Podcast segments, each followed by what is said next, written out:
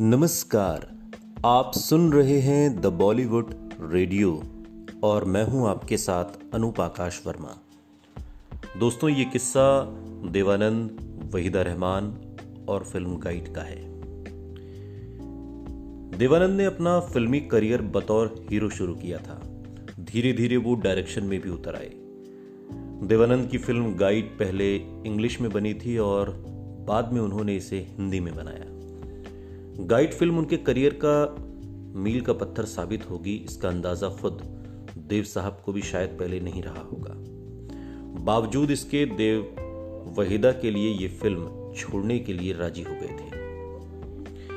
सिमी ग्रेवाल के साथ बातचीत में देव आनंद ने बताया था कि साल उन्नीस सौ पैंसठ में बनी गाइड में वो वहीदा रहमान को अपनी हीरोइन बनाना चाहते थे, लेकिन उनके भाई चेतन आनंद और को डायरेक्टर टैड डेनी इसके लिए राजी नहीं थे।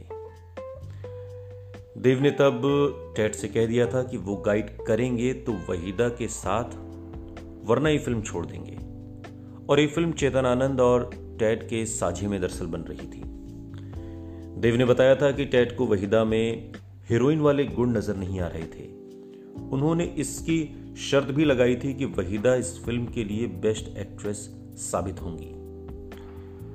ट्विंकल खन्ना का एक शो है ट्वीक इंडिया, और इस पर वहीदा रहमान ने भी बताया था कि देव ने उनके साथ हमेशा एक अच्छा बर्ताव किया, हमेशा उनका साथ दिया था। कभी वो सीआईडी के डायरेक्टर राज खोसला के खिलाफ भी खड़े हो गए थे, तो कभी गाइड फिल्म में उनको लेने के लिए डायरेक्टर से अड़ गए। वहीदा ने बताया था कि चेतन आनंद और अंग्रेजी डायरेक्टर ने उन्हें रिजेक्ट कर दिया था। उन्होंने कहा था कि मेरा चेहरा और अंग्रेजी दोनों अच्छी नहीं है। वहीदा ने आगे बताया था कि तब देव साहब ने कहा था कि उन्हें कोई फर्क नहीं पड़ता। आपको बता दें कि गाइड फिल्म ही नहीं, वहीदा भी इस फिल्म से ही हिट हो गई, सुपरहिट। और इस फिल्म के गीत आज भी लोगों की जुबां पर है। जो मेरा पसंदीदा है वो आज फिर जीने की तमन्ना है, आज फिर मरने का इरादा है। आपको कौन सा गीत पसंद है? कमेंट बॉक्स में ज़रूर बताइएगा। सुनते रहिए द बॉलीवुड रेडियो, सुनता है सारा इंडिया।